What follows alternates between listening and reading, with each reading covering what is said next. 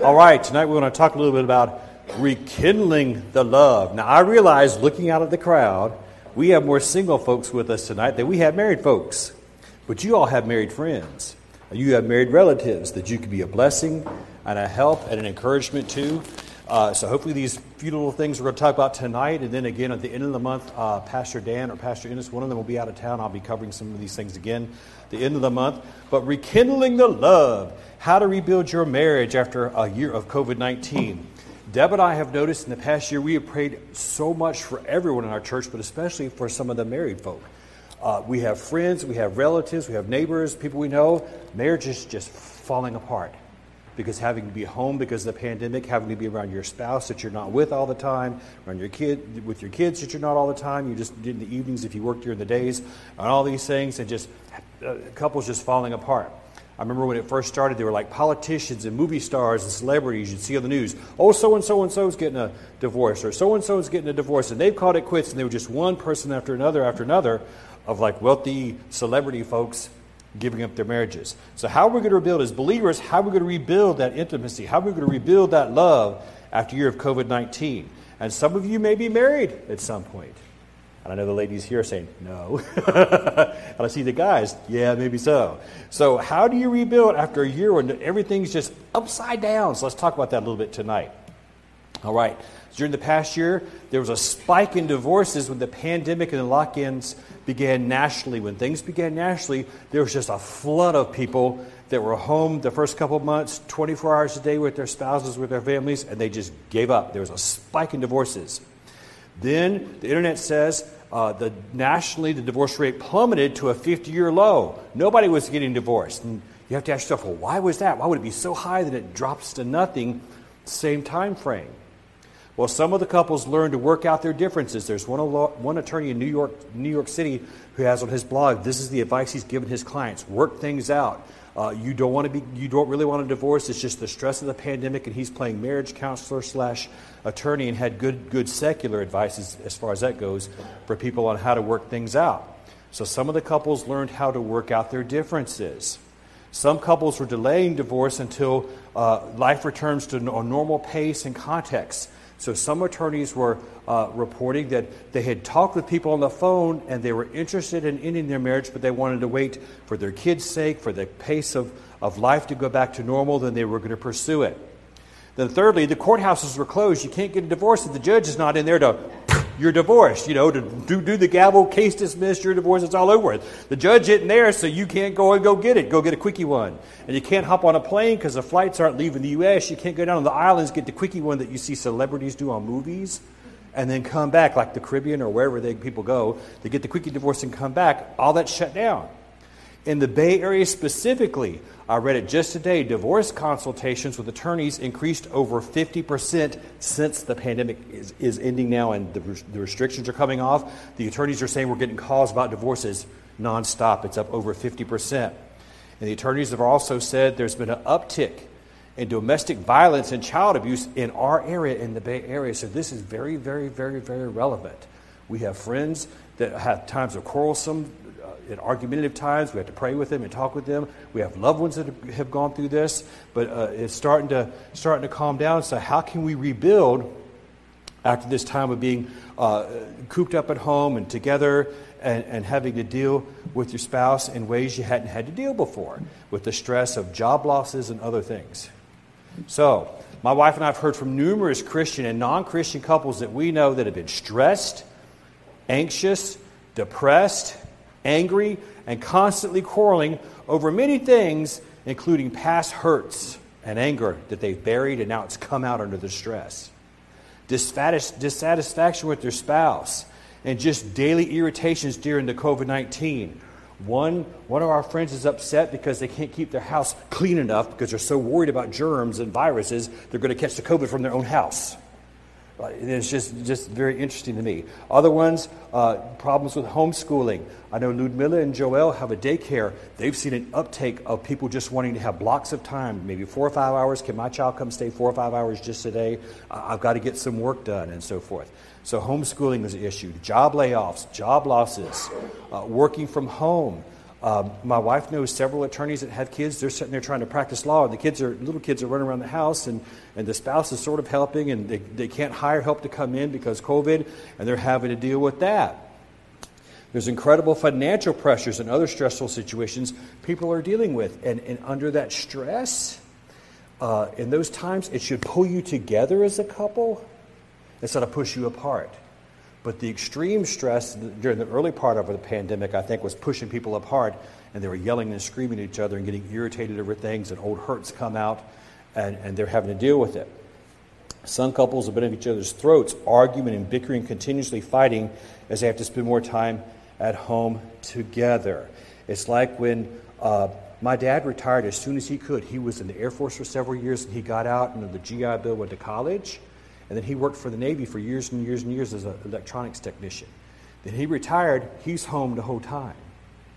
And my mom is very independent. She's out doing groceries, going with church ladies, doing things. She's doing this, she's doing that. She's always busy doing stuff. And they had to have an adjustment. So she came up with a honeydew list. Honeydew this, this, this, this, this, this, and gives him a list of things to do to keep him busy so he doesn't feel left out and she does her things. And they had to do an, an adjustment. He had to develop uh, interest and skills and hobbies and things that he didn't have before what, after he was retired.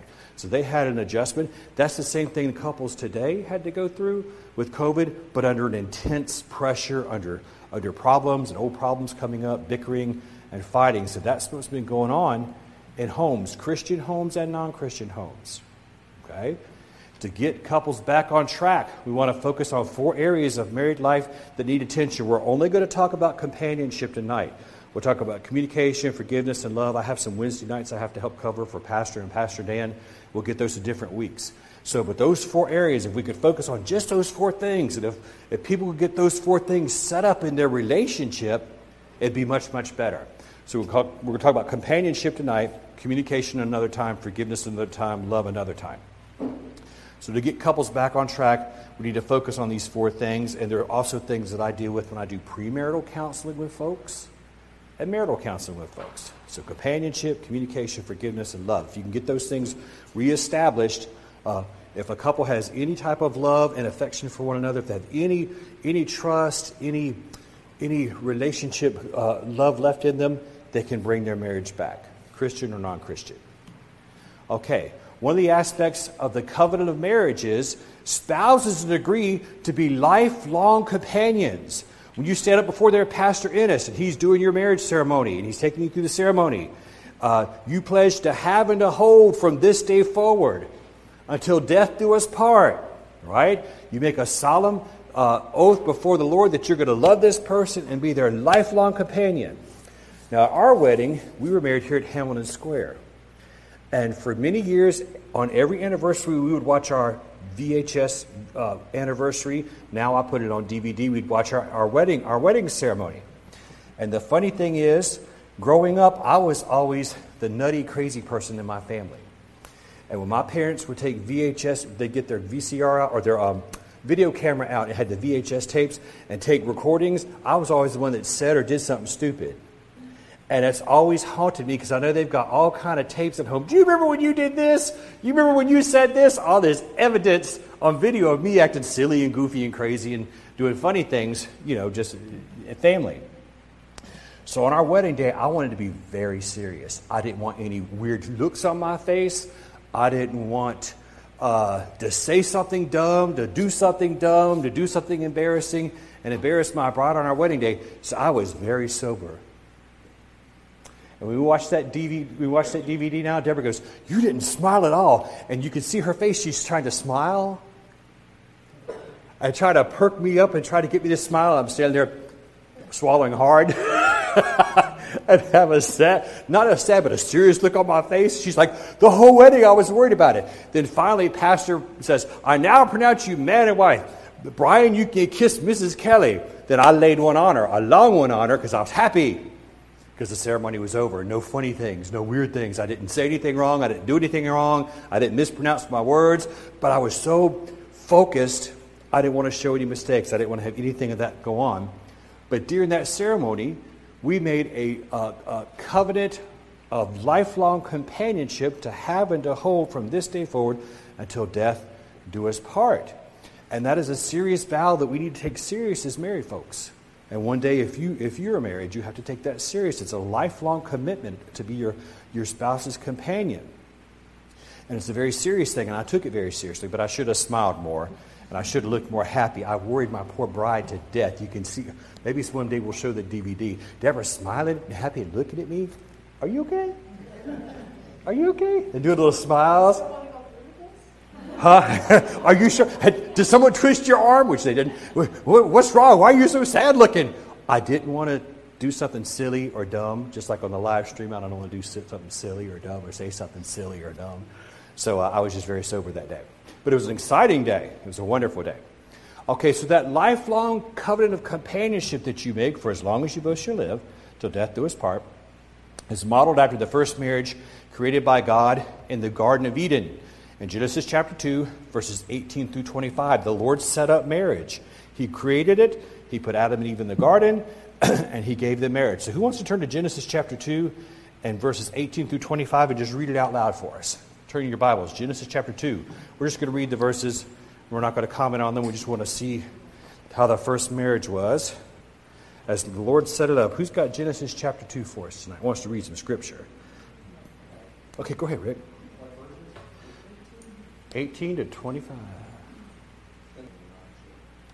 All right, so here's a picture of the first marriage where the Lord uh, put Adam and Eve together in the garden, innocent man and woman, in a perfect environment, surrounded by food for them to eat, all needs provided. The Lord places them there, and He creates this covenant of marriage where a husband has a wife, he has a, a, a helper appropriate to complete him, and she has um, a husband to love and care for her. So the Lord sets up marriage, right? That's companionship. The number one reason. It's not good for him to be alone. I'll make a helper suitable for him, right? So he's making companionship. That's the purpose of marriage. But in the era of COVID, in the era of all the stresses we go under, people get away from that companionship and that main idea. But that's how the Lord set it up in Genesis chapter 2, verses 18 through 25. The Lord made them lifelong companions. A man leaves his father and mother, is joined, or the, the, the word behind there in the Hebrew means to be glued together. Have you ever crazy glued your fingers together by mistake? I almost did. Brother David's helping me re- remodel the, the bookstore back there. We got the Loctite out, and I almost got some of that Loctite, and then you can't get them apart unless you yank them apart, or you put nail polish remover on it, and that will free your fingers. But yes, the Hebrew word there means to be permanently glued, to be joined, to be put together with like Loctite or liquid nails or whatever adhesive you want to talk about. And his life and his wife is a lifelong companion. A wife is a loving companion, suitable or custom made to team together with her husband. And I definitely know Deborah is my my better half. And, and, she complements my weaknesses and strengths. I complement her weaknesses and strengths. The Lord has just brought us together and we, we just fit. We, we have the desire to serve the Lord together and to walk together and have companionship, and we work hard on that, on keeping good companionship between us. But it's that lifelong, lifelong uh, companionship that the Lord puts together in marriage. Now, when a marriage breaks down, usually the couple's been living separate lives in the months or years before it begins to disintegrate. And then COVID turned the heat up on that. Even when they're in the same room, they spend very little time interacting with each other. And this is the modern day marriage. The husband's sitting there on his phone, doing his social media, doing whatever he wants to do, looking at buying whatever he wants to buy. The wife is over here doing her social media, and they're in the same room, and they never talk. And it's not just married couples. We were in, where were we when that group of college students came into the restaurant? We were in Slovakia. We were in Bratislava, Slovakia this time two years ago. It was in June. And the, our tour guide recommended a restaurant to us. It's a French restaurant. And we went in there to have some lunch, and we were sitting there eating. And all of a sudden, it was either six or eight college students came in. They were all talking to each other. Oh, it's good to be uh, talking to one another. And they sat down at a table, all eight of them, and they all sat there not talking, doing this. Not even talking, but they came in together talking. They're sitting there doing this, doing their thing, doing that. Then the waitress comes and they put it down enough time to order and they ordered their meal, whatever they order, then they went back to doing this. And ignored each other. Six or eight people sitting at a table that came in all happy doing this nonstop. Then the food came and they put it down, And they ate and they sort of acted normal and everything was fine. But it's just like they, they had this little window of opportunity. They're going to get their little texting done, or they're going to answer this, or to do this email, or they're going to respond to this comment. And really, social media, some of the comments are so stupid. Look at the fried egg I ate this morning. Look at the shoe I just polished. I mean, and then your phone bings, and then someone replies to that, and then someone likes it, then you get like 15 bings from someone saying, Look at my fried egg I made. It's so perfectly round. Come on. In a marriage, that doesn't fly. If you do that all the time, you'll have no marriage, right? So, companionship. If all you're doing is sitting on your cell phone together, doing this, ignoring each other, uh, that's not companionship. The couple becomes more like roommates or business partners instead of lifelong companions who want to be together, who want to talk, who want to do things together. They develop destructive habits of independent living independently and that uh, causes them to grow apart because if your life just gets independent, if you're married, but you're not acting like you're married and you're not living like you're married and you're just being two separate people living in a house, it causes problems. And I think a lot of people were living that way, and then COVID hit. And then they've got to be together 24 7. And all the old hurts, all the things they've never dealt with, all the things of ignoring one another to be on their phone or their computer all the time, now they've got to deal with one another, and, and they've grown apart and have very little in common. And then the irritations come up and they're at each other's throat. That's why the divorce rate spiked 50%. Right when COVID started, then it calmed down. Now it's spiking back up in the Bay Area because people don't attend to the companionship. So we're going to talk about how to fix this. I'm telling you the bad news, I'm going to tell you the good news. Okay? Companionship. One spouse may work or develop a tendency to work continuously, 24 7. And I know that the attorneys that Deborah works for, they're working 24 7 because they're home and they have to get work done in between taking care of their kids and being with their spouse whatever, and they're, and they're, working more and more hours. Deborah will go to bed and all her work's done. She'll wake up the next morning, she'll have 40 emails she's got to answer first thing because the attorneys worked all night. They do this uh, working continuously thing and not attending to the companionship in their marriage. Another may schedule activities and recreation with friends and coworkers instead of their spouse. So communication and, and uh, uh, companionship grinds to a halt. I know this is true back with the area I'm from. Some of the guys, when they first get married, they're still in two or three baseball leagues, and they're in the football league, and they've got all these sports, and they do all these things, and they assume their wife's just going to come in the stands and just be someone who sits in the stands all the time watching them do their thing. Every night, every evening, every weekend. And that's not going to work. There's no companionship that way. You have to work on your companionship. You can't schedule things apart. You've got to do stuff together. Okay, over time, a huge distance forms in their relationship because they're not investing any meaningful, memorable, and mutually refreshing time with their spouse. And, excuse me, as the distance grows, seeds of discontentment and dissatisfaction grow between the husband and the wife. If you're not making meaningful, memorable, mutually refreshing things, going on little trips together, just going out on a little date together. Just uh, after, if you've got little kids like my, uh, my nephew Alan and his wife Beth, just sitting aside some time in the evening once the kids are in bed, just a little bit of time just to be together to talk, there's a huge gap. If all you do after you put your kids to bed is sit there and do this, you're not going to have a relationship. And we see that's how people live because the spike in the divorces as soon as COVID hit. It builds a distance. So, this is the bad news. Now, to reestablish a relationship, based on mutual companionship, the couple needs to begin a few simple things that are based on biblical principles about love and relationships. You just need to change course and start incorporating these. I have seven things we'll talk about, and they all have a Bible verse to tie with them. Start doing seven, and you may come up with more, but these are the seven that I found to reestablish a relationship and get, get, get the love and feeling back and not be at each other's throats and aggravated and with all the stressors that we're going through during this time. Okay, number one, spouses need to spend time together, talking while doing the regular tasks of life together. We try to do this. We have a Friday night date for the past 20, going on 24 years. Friday night is date night. Thursday night is house cleaning and laundry and those type things. Wednesday night's church. Tuesday night is Zoom fellowship. Monday night, we just go, oh, and collapse after Sunday. But for all these years, sometimes we just had a Costco hot dog and sit and talked. Sometimes, real, real expensive dates. Sometimes we'd go to McDonald's. Sometimes we'll go out for a nicer meal. Sometimes we take uh, the pastor with us, so he has some companionship and some friendship with us. We'll say, Pastor, go on, let's go out to dinner now that the restaurants are opening. But spouses need to spend time together and the regular tasks. So we go out to eat, then we go grocery shopping. And I love pushing the cart because when I'm pushing the cart, I could put stuff in it that I want in the cart. I could put, if it's soda, if I want soda, or iced tea, or whatever I want, or a big box of desserts, or the brownie bites, or whatever you want, whatever floats your boat. If it's dessert, if it's chips, whatever, you can put them in the bag. you can put them in the cart and just push the cart, and Deb puts food in. That's just that's just our date night. Friday night, we grocery shop, we go out to dinner, we come home, we put them away. Then usually at the end of the week, we collapse oh, and go to bed.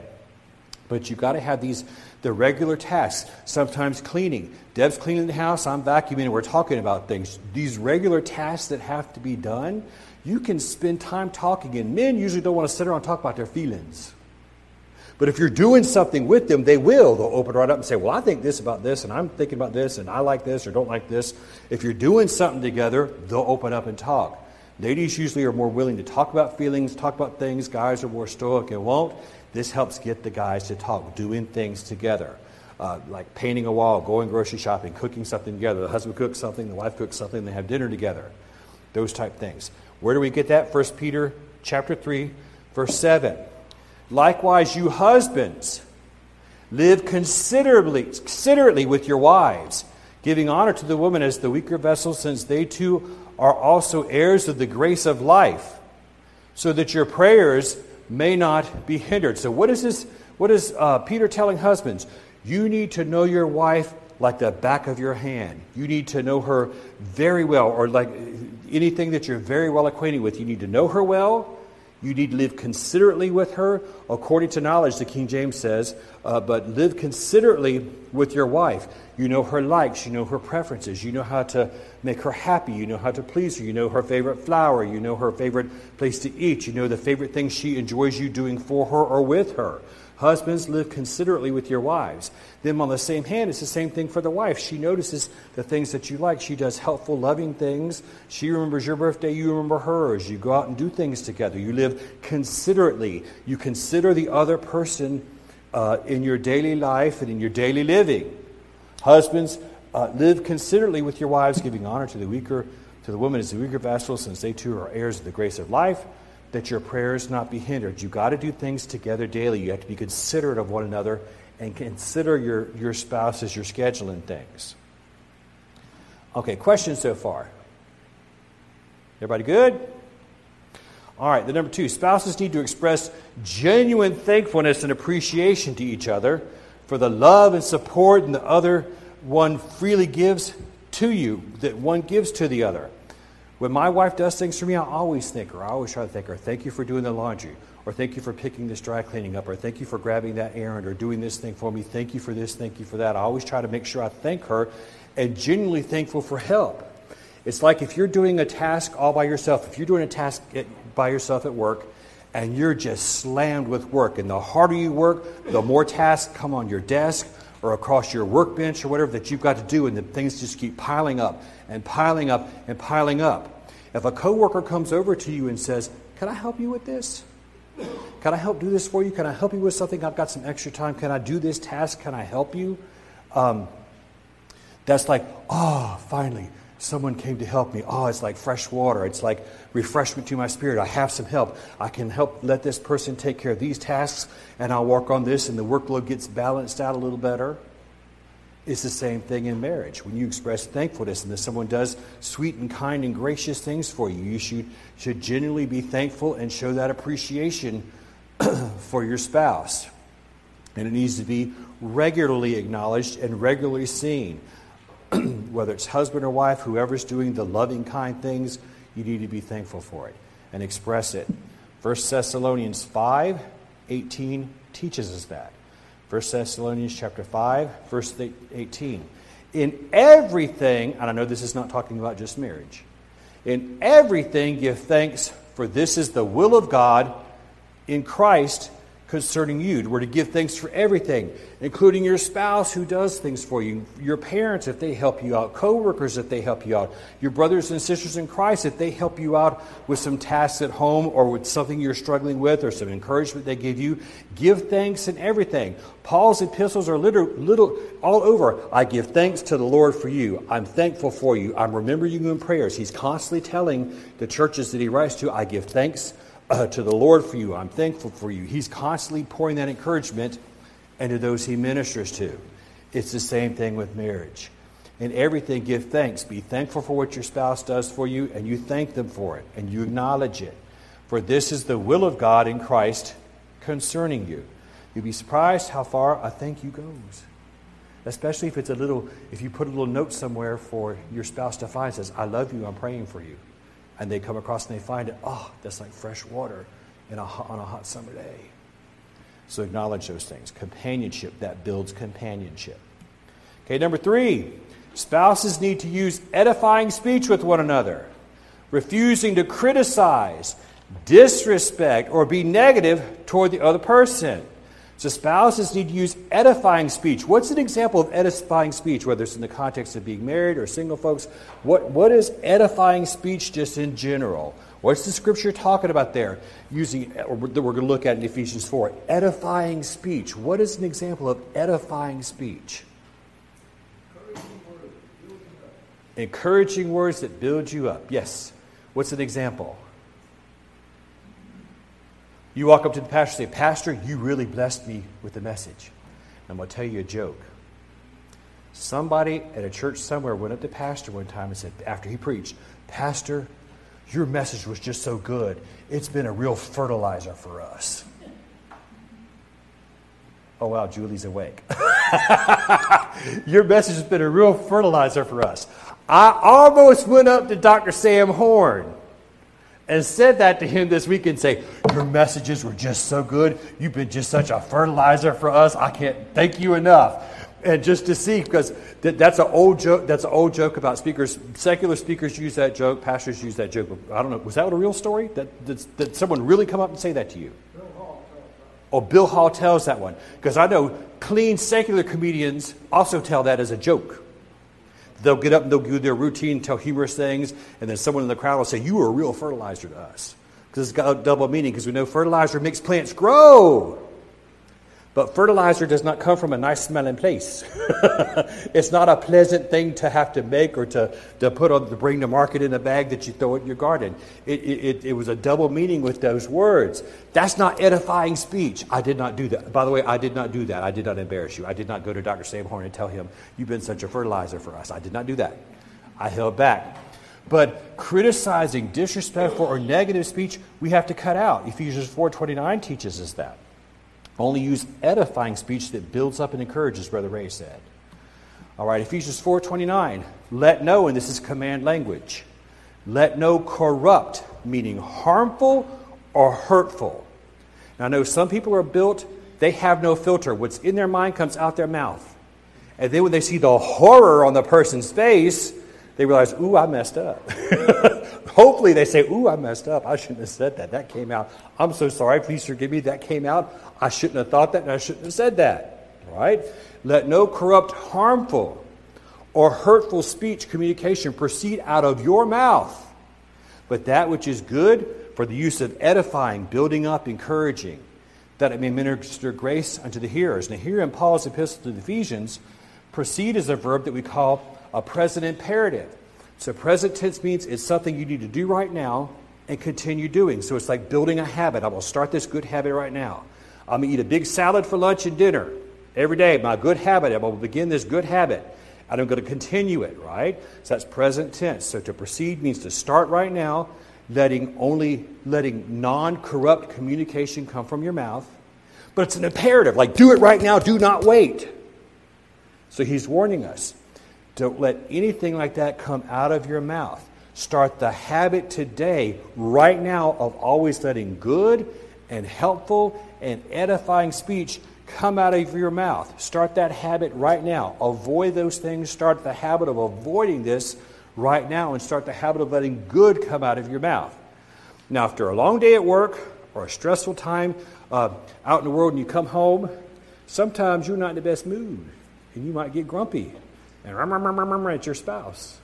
And your spouse has had a bad day, and you first see them when you come home, you may just mouth back at, their, at them. Or if you're working on a project and you're hammering something and boom, you hit your hand. Ooh, that hurt. Things you might yell at your spouse even though they didn't do it. Why do we do this, men? we do this. If we're working on a project with our spouse, if we hit our hand or something happens, why did you do that? Why, how did that happen? Sometimes guys will yell at their wife for no reason. They didn't do anything. They're just standing there trying to help you. But let no corrupt, harmful, or hurtful communication proceed out of your mouth. But that which is good to the use of edifying, that it may minister grace to the hearers. And that should be for every relationship, not just marriage. Our brothers sisters in Christ, our family, our friends, our relatives, but especially in marriage. Start this good habit of not letting unedifying things come out of your mouth, only edifying. And Paul says do it right now. Being overly critical or continually critical is corrupt and harmful speech that destroys openness and honesty between spouses. I have a friend, he is constantly on his wife criticizing everything she does. And she's had it. And we're trying to help them and encourage them and get them through this rough spot. And I think it's the, COVID, the stress of COVID has brought this out. But being constantly critical over every piece of lint in the house, every little piece of dust that's around, continually critical or corrupt, harmful speech destroys the openness and honesty. Nobody wants to be around someone who criticizes every time, uh, like in the Jane Austen movie, they said about Mr. Darcy, he never looks at a woman except to see a smudge. Don't be that type person. Don't be a critical person. The only reason you look at people is to see their flaws and point them out. That's critical, corrupt communication. Don't do it. Being negative and continually pessimistic in your attitude and speech is emotionally and spiritually harmful and corrupt. In the South, this is how they would describe somebody. She's so negative, she depressed the devil. That's pretty negative. He's so negative, he would haunt a graveyard. That's just a way of saying they always look at the negative side. They point out the negative side. It could be they could win, this is a bad illustration, but they could win a lottery and win millions of dollars, and they would find fault with the print on the dollar bills. That's, that, that's pretty bad. You can't, if you're naturally that way, you can't be that way with others. You can't be that way in your marriage. You've got to ask the Lord to help you with that and curb that back. Constantly pessimistic, constantly negative, constantly griping and complaining and fussing about things that, that you can't control and you can't change, but you fuss about them. That's negativity. And I think there's a lot of that going on in families between spouses during COVID because people are cramped up at home and the only news they get is on television. The only thing they hear is what friends tell them and they get in a negative mode. So we have to stop that type of criticalness or negativity. It eats your marriage up. Number four, spouses need to relearn to listen to others before speaking.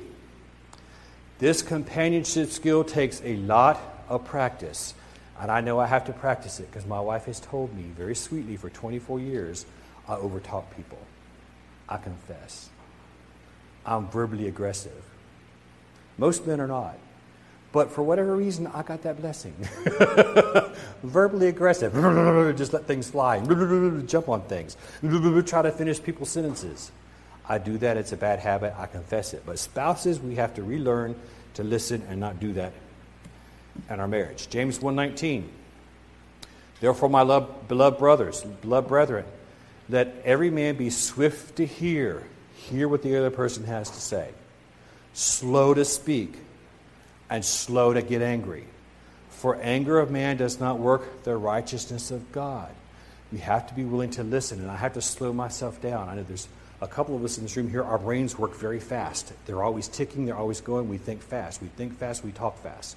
We have to slow down and listen, especially me, because this is one of my uh, chinks in the armor.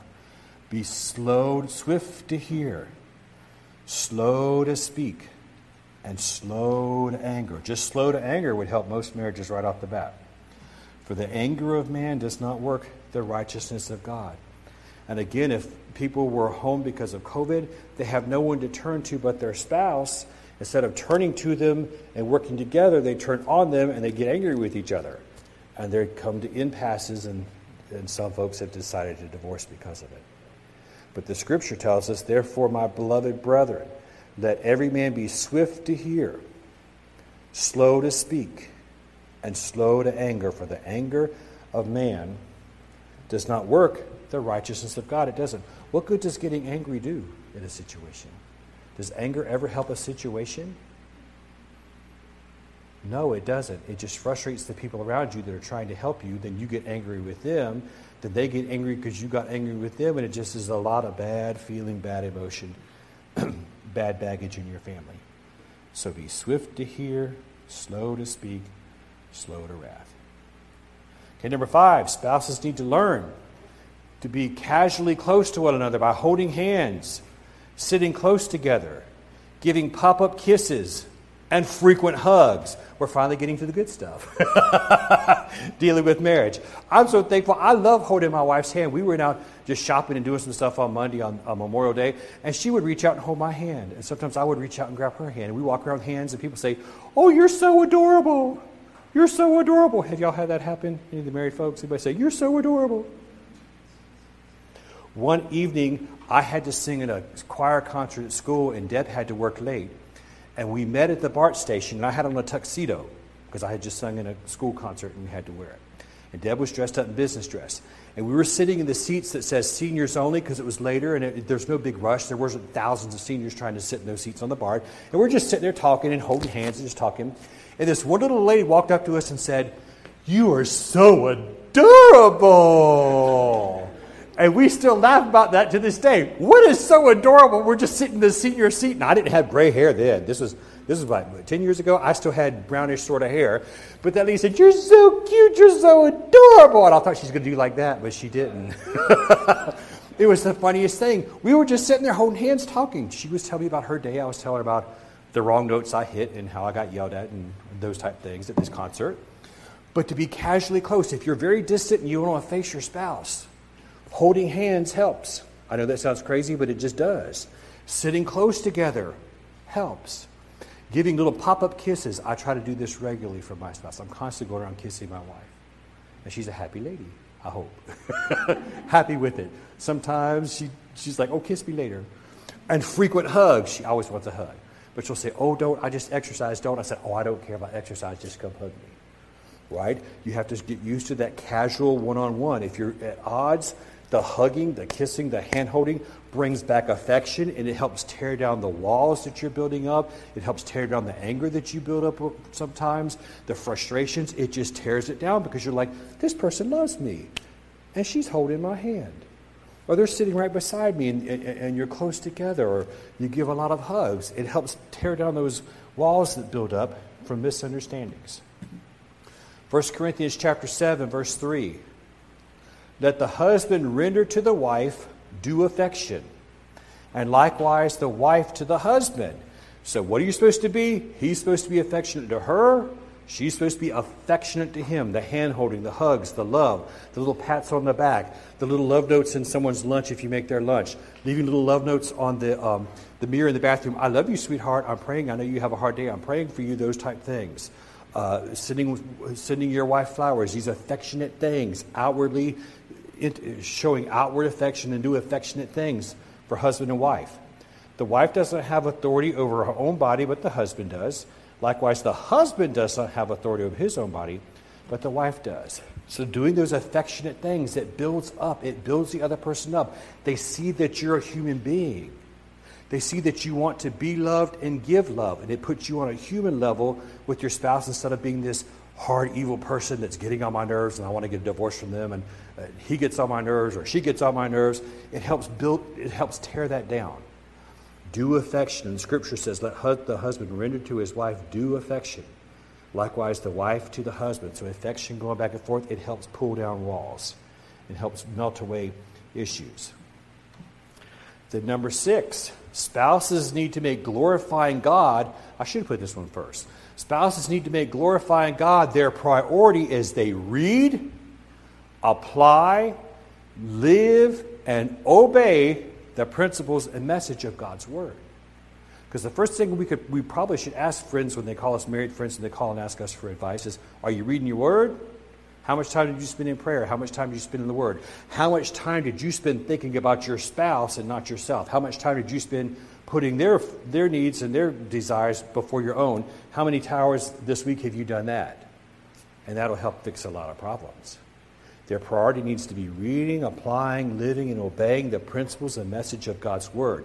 Why? Because that gives you the spiritual fuel that allows you to put the other person first and cultivate a deeper love because you have that shared spirituality and shared walk in the Lord and shared Holy Spirit love for the Lord. It bonds you together. So spouses need to make a priority glorifying God reading, applying, living, and obeying the Word so they have that spiritual fuel and that foundation in their life that allows them to deeply love their spouse more than themselves and put their needs first and build their companionship. With the scripture, what did the Lord Jesus Christ say? If my words abide in you, if ye abide in me and my words abide in you, you shall ask what you will and it shall be done unto you. What's he saying? When my, when my words have a happy home, there's a foundation, there's walls, there's a roof, there's windows, there's someone living in it. When, you when my word has a happy home in your heart and your life, we're on such a relationship that you will ask what you will and it'll be done unto you because you'll only ask for those things that glorify God. And you learn those things when you read, apply, live, and obey the message of God's Word. And there's four verses that tie into this idea. They're loosely related to companionship, so let's look at them. 1 Corinthians chapter 10, 31. The wilds made a song of this. Whether therefore ye eat or drink or whatsoever you do, do all to the glory of God. That's single folks, married folks, young folks, old folks, middle aged folks, everybody in between, little children. Whether therefore you eat or drink or whatever you do, do all to the glory of God. Psalm 119, 11. Thy word have I hid in my heart that I might not sin against thee. That's a hymn as well. Thy word have I hid in my heart, that I might not sin against thee. You've memorized it, you've thought about it, you've pondered on it. I read the second half of Second Corinthians this morning, and then the first part of Hebrews. And Second Corinthians, I'm with it. I know Paul's writing, we're used to his writing style. Then I jump over to Hebrews, and I'm like, is this Apollos or Timothy or Paul that wrote this? Because this doesn't sound like the Apostle Paul. It just had a different sound. But I was hiding God's word in my heart, trying to memorize God's word. The thing that helps me whenever I have to get up and sing opera music is the little verse that my wife cross stitched for me, and it's sitting on my dresser. I quote this all the time. At school, I would stand against a wall behind the stage and just breathe and quote this verse What time I am afraid, I will trust in thee. What time I'm afraid, I will trust in thee. And we just breathe and think about music and think about the scriptures, then I could just walk out there and do it. But without the fire of God's word and quoting that scripture that I had memorized in my heart, that I hid in my heart, I would have been scared and worried. But I wasn't because I hid God's word in my heart. It keeps you from sin, but it also energizes your Christian life. The Jeremiah 23, this is out of Handel's Messiah as well. He quotes this passage. And this is not marriage, but it's just the principle of God's word. It's not my word like a fire, says the Lord, God's personal name. God's personal covenant name that he dealt with his people. This is the first name basis. Israel was, they used this name speaking to the Lord, speaking to God. It's his personal, holy, righteous name. It's not my word like a fire, says the Lord, and like a hammer that breaks the rock in pieces. God's word, uh, when they were on the Emmaus Road, the Lord Jesus Christ was walking with them. He was teaching the scriptures. And then after he departed, they said, Did not our hearts burn within us? At, this, at, at the Lord's teaching. His word is like a fire, and you need that fire and that passion and that love for the Lord and a love for His word that so fills you with His word and fills you with the Holy Spirit that you can minister and be a companion to your spouse the way you should. Is not my word like a fire? Did not our hearts burn within us? Says the Lord. Then Ephesians 5:33, however, let each one of you love his wife as himself and let the wife see that she respects her husband. So then bringing it specifically to the marriage context. A man should have a fiery, passionate heart of love for his wife. The wife should have a fiery, passionate uh, respect and love for her husband. And when you have that, your companionship falls into place. Last idea. Spouses need to develop a deep mutual trust and understanding of each other. You know that you are rock solid partner and companion in life without any hesitation or doubt. I can say that about my wife. Rock solid. I know without any doubt she has my back. I trust her with 1000% of my heart, soul, body, time, talent, treasure, everything. Absolutely my rock solid partner in life and companion without any doubt, without any hesitation. And this passage in Proverbs 31 always warms my heart. Pastor has us read this on Mother's Day. Uh, he calls it the impossible woman of Proverbs 31 because no lady can do all the things that are listed in here, but she did it. Proverbs 31, verses 10 through 12. Who can find a virtuous woman? For her worth is far above rubies. That's a rare gem that's very expensive. Great value, great worth. The heart of her husband safely trusts in her so that he will have no lack of gain. She will do him good and not evil all the days of her life. And I thank the Lord that that's the wife that I have. And I'm thankful that's what He has blessed me with. My heart absolutely trusts my wife. Absolutely, no doubt in my mind, she has my back and she loves me and she would do anything for me, and I love her and would do anything for her. The heart of her husband safely trusts in her. No doubt, no question, no worry, no fear. I know my wife loves me.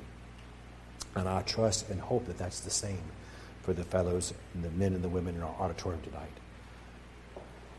Okay, so to summarize just quickly in case you missed a point. Number one, spouses need to spend time together talking while doing the regular tasks of life together. It builds companionship. Husbands and wives need to express genuine thankfulness and appreciation to each other for the love and support that the other one freely gives to the other. Husbands and wives, spouses need to use edifying speech with one another, refusing to criticize and disrespect or be negative toward the other. Spouses need to relearn to listen to the other before speaking. Spouses need to learn to be casually close to one another by holding hands, sitting close together, giving pop up kisses, frequent hugs, building companionship and affection. Spouses need to make glorifying God their priority as they read and apply and live and obey the principles and message of God's Word. And they need to develop a deep mutual trust and understanding of each other. And that only happens as you're willing to be open and honest and vulnerable and completely open to your spouse. And I think during COVID, the stresses of life and the worries of life, if it doesn't push you together and bring you closer together, uh, you'll turn on each other and pull apart. And that's what we see in the marriage of some Christians, some unbelievers as well. And we need to pray for our married folks. We need to pray for our singles that are seeking a spouse, that they would have the wisdom and blessing of the Lord in the guidance in that area of their life.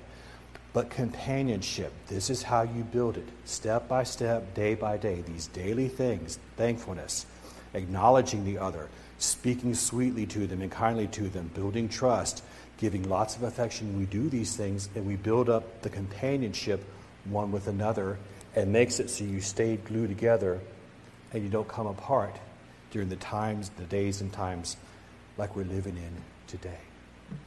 All right, so let's bow forward a prayer and we will dismiss. I'm sorry I went a few minutes over, but we got all seven ideas behind it for companionship in marriage, for companionship in marriage, and how to help your married friends uh, get their act together if they're quarreling and not getting along. All right, let's stand to our feet for our closing prayer, and then we'll, we'll head home. I'm so glad everyone is here tonight. I'm thankful that each and every one of you are here and those joining us with the live stream. We're so glad to have you with us tonight. Let's bow forward to prayer and then we will head home and see what the Lord has for us on tomorrow. Let's pray. Heavenly Father, we thank you for this day and your goodness to us. We thank you for your love and your tender mercies that you show us each and every day, and the love and the kindness and the protection and blessing you pour out over your people each and every day. I pray that you'll bless and encourage us now. I pray that our our families would be blessed and encouraged. We pray that our singles would be blessed and encouraged. And bless our pastor in the coming week as he preaches your word on Sunday. Now we pray for Pastor Dan as he's away from us that you will give him traveling mercies and a good time of refreshment with his family. I pray that he be encouraged and blessed and strengthened and come back refreshed and rejoicing in the Lord. Mm-hmm. Now, Father, we pray that you'll give us traveling mercies as we go home tonight, and we thank you for each and every one that's here and the blessing that they are to one another. And Father, we ask all these things in Jesus' name.